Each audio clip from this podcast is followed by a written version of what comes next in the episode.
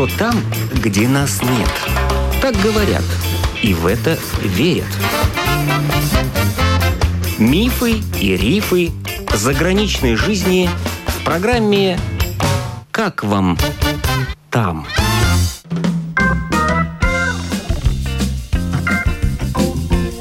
Добрый день! В эфире автор программы Галина Грейдены. Елена Звонова уехала с семьей из Лепаи в Англию 13 лет назад с мужем и четырехлетним сыном. Время было кризисное, на жизнь не хватало. В Латвии Елена работала бухгалтером. В Англии пришлось много где поработать, прежде чем семья достигла того, что у них сейчас свой бизнес, плюс Елена работает в офисе по специальности бухгалтером. У нас как-то так сложилось, что мы заплатили все счета, и у нас осталось с мужем два лата, и нам надо было прожить почти месяц на них. И как раз у нас гостил друг с Англии, и он нам такой, что вы здесь делаете? Поехали в Англию, там вы голодать точно не будете. В какой город приехали? Брэдфорд. На первых порах какие работы испробовали? Кем работали? Ой, сначала я работала на подушках, подушках на диван. Там была линия, и кто-то надувал эти подушки, ватой надували, потом зашивали, и потом мы упаковывали. Вот там я где-то проработала, наверное, месяца три. Потом мне позвонило агентство, что все, это не нужна, мол, работа закончилась. Я там давай звонить всем подряд, кто-нибудь помогите, потому что у нас была такая ситуация, что у меня муж не работал. Ну как, он халтурил там, что-то пытался заработать, но это было тяжело, потому что у нас был маленький ребенок, и ему надо было и со школы его забрать, в школу отвезти. А здесь в Англии как бы с этим строго. Не как у нас в Латвии оставишь там с кем угодно и идешь. Ну, в общем, у нас получалось, что мы жили на ту зарплату, которую я зарабатывал. Вы говорите, халтурил, что делал-то конкретно? Ну, в те времена вот очень было популярно отвозить людей в аэропорты. Не было Лидс Братфорд самолета, и вот был Манчестер, Ливерпуль. Ну, вот он брал ребенка, брал нашу машину ехал, вот возил людей. И раньше это было как бы очень популярно, как такси в аэропорт.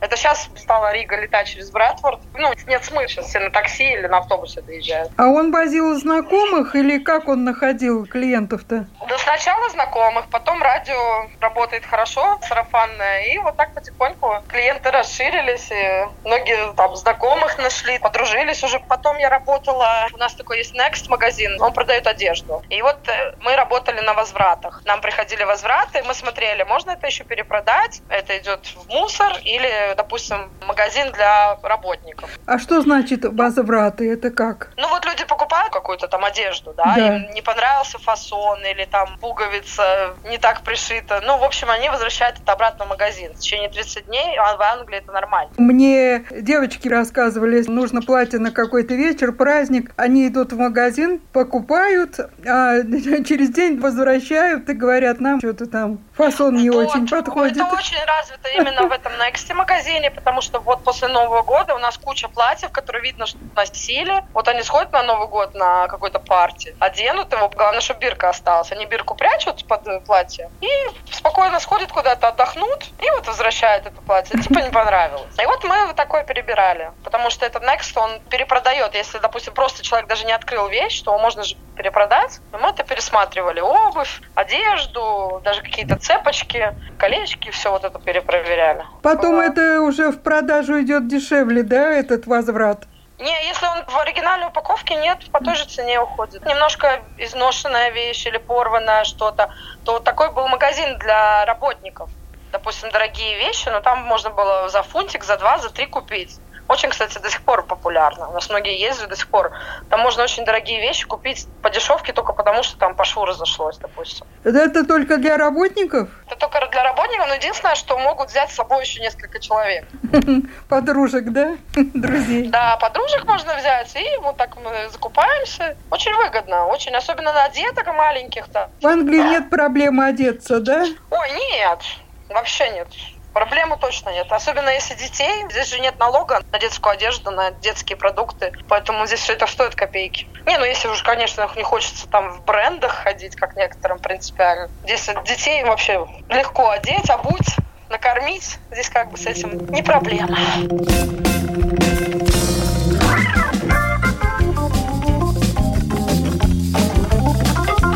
Потом вот тоже с Next'ом так получилось, что тоже в один прекрасный день, типа, все, работа закончилась. Ну, я тоже опять по знакомым, по знакомым, мне посоветовали, что у нас есть в Брэдфорде такая фабрика чипсов. Работала 4 ночи, 4 ночи отдыхала. По 12 часов. Работали мы на конвейере в основном. Все время стоишь на ногах и что-то вот кладешь, не знаю, сыпешь. И так я проработала полтора года. Еще днем училась. Пыталась, по крайней мере, учиться как-то на бухгалтера. Когда приехала, сразу пошла на английский язык. А потом мне кто-то подсказал, что лучше идти на какую-то, ну, профессию, потому что быстрее английский придет. Кстати, английский да. учили платно, бесплатно? Ну, тогда это все было бесплатно. Пошла учиться, и вот я днем училась, ночью работала. Сейчас получили эту специальность по бухгалтерии? Да, уже закончила, да. И удалось как-то применить свои знания? Ой, я вообще была удивлена. Вот я отучилась год первый и решила попробовать подать на работу. Просто сделала себе CV, написала туда все мои латышские работы. Ну, что в Англии я работала на фабриках. Фабриках хотелось бы устроиться в офис. В общем, мне много раз отказывали, конечно же. И вот мне когда уже первый раз позвали, там надо было пройти тест. А у меня очень хорошие знания. Я в Латвии училась именно на компьютерной программирование, вот это все, и у меня очень хорошие знания именно компьютера.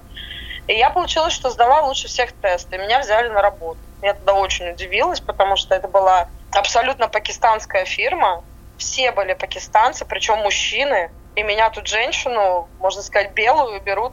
Кстати, я поняла, что я единственная женщина. Ну, мне очень нравилось с ними работать. Они, кстати, очень хорошие люди, такие очень семейные, добрые. Ну, по крайней мере, я с ними никаких конфликтов не имела.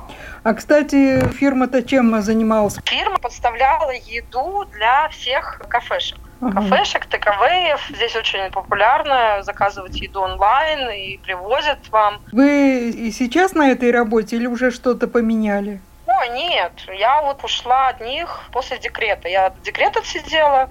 То есть вы второго родили ребенка, да? Да, 2013 вот э, родила второго ребенка. Устроилась на фирму, где продавали металл, такие большие балки, такие большие конструкции металлические. Вот у них я пробыла три года. Ну и получилось, что меня сократили. И вот я уже потом устроилась такая у нас здесь тоже есть. Очень знаменитая контора, которая поставляет воду именно в нашем регионе, Йоркшир Water тоже там работала как помощник бухгалтера. Там проработала год.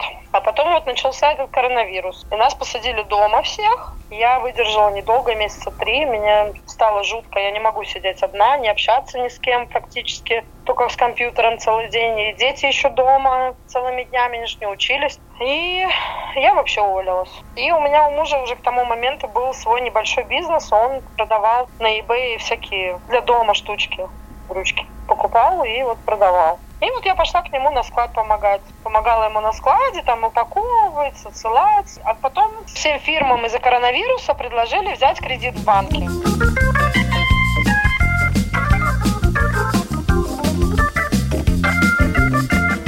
Сейчас своя фирмочка, да? Ну вот этой фирмочке дали тогда по тем временам кредит в банке 20 тысяч. И мы с мужем решили, что мы хотим что-то свое. И мы купили маленькое кафе себе. И вот я ушла в кафе работать, а муж остался на своей фирме. У меня есть работница, это наша старая э, знакомая слепая. Она как раз всегда работала в этой сфере в Латвии. И вот получилось, что она сейчас до сих пор там повар, а мы с мужем делаем доставки еды развозим, на кассе стоим, кофе делаем, меняемся с мужем поочередно.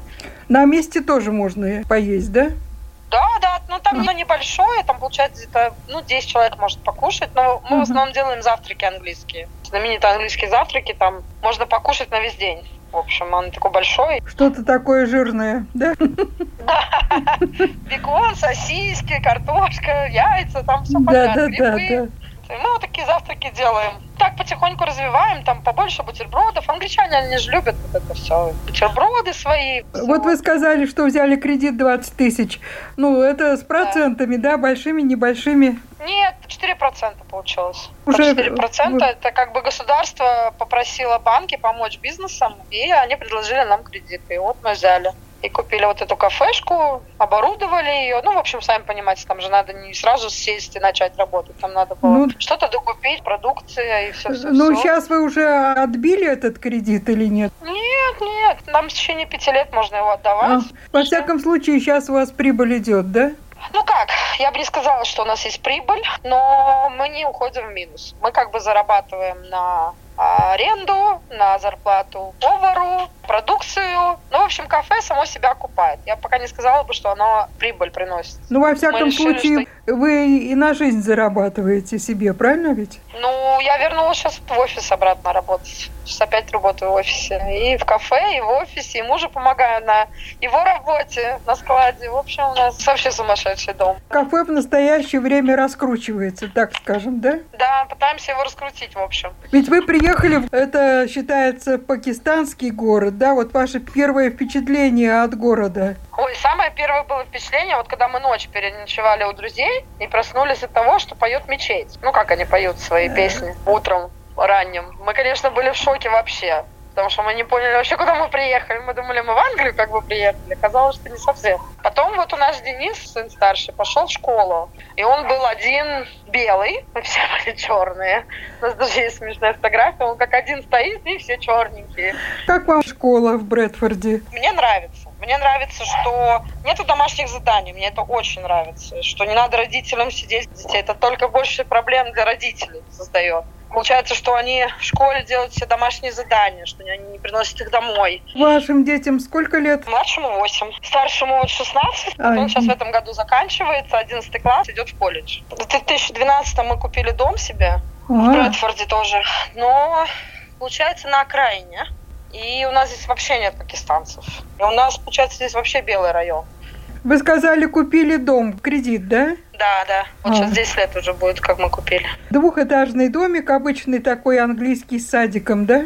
Да, небольшой. Получается, как две половинки одного дома. И вот одну половину наша, одна соседи. Небольшой двухэтажный, да, с садиком. Ага. Домик. Он был новостройкой, когда вот мы покупали. Он был только построен. А если не секрет, сколько тысяч фунтов? Дом 102 тысячи он стоил. 102 тысячи фунтов. Ага. Просто считается, что Братфорд, он самый дешевый по домам. Даже лиц уже совсем по другая цена была бы. Только потому, что Братфорд. Никто особо не любит его, все считают, что он такой не очень. А мы, вот, получается, живем ближе, можно сказать, между Братфордом или Галифаксом. Такой город Галифакс у нас здесь рядом есть.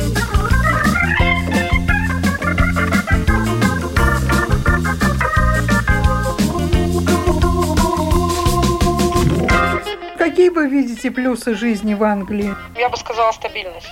Стабильность в том плане, что даже если ты потеряешь работу, не дай Господь, инвалидность какая-то или болезнь, то здесь всегда поможет государство. Оно не бросит вас в беде, оно не оставит вас пустым карманом, что вы там, не знаю, где жили на улице и ели что подряд.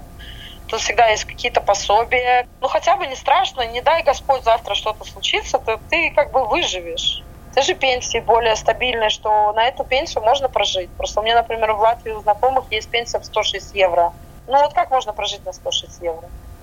Во-вторых, мне кажется, здесь намного большой выбор образования. Главное, если, если есть желание. За это не надо платить сразу. Тебе дают кредит государство, и ты потом его выплачиваешь. И то, если ты хорошо зарабатываешь.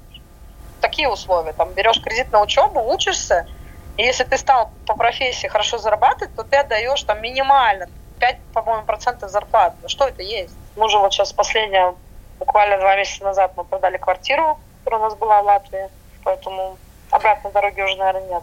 Как говорится, сожгли мосты. Да, последний мост был сожжен, да, буквально пару месяцев назад.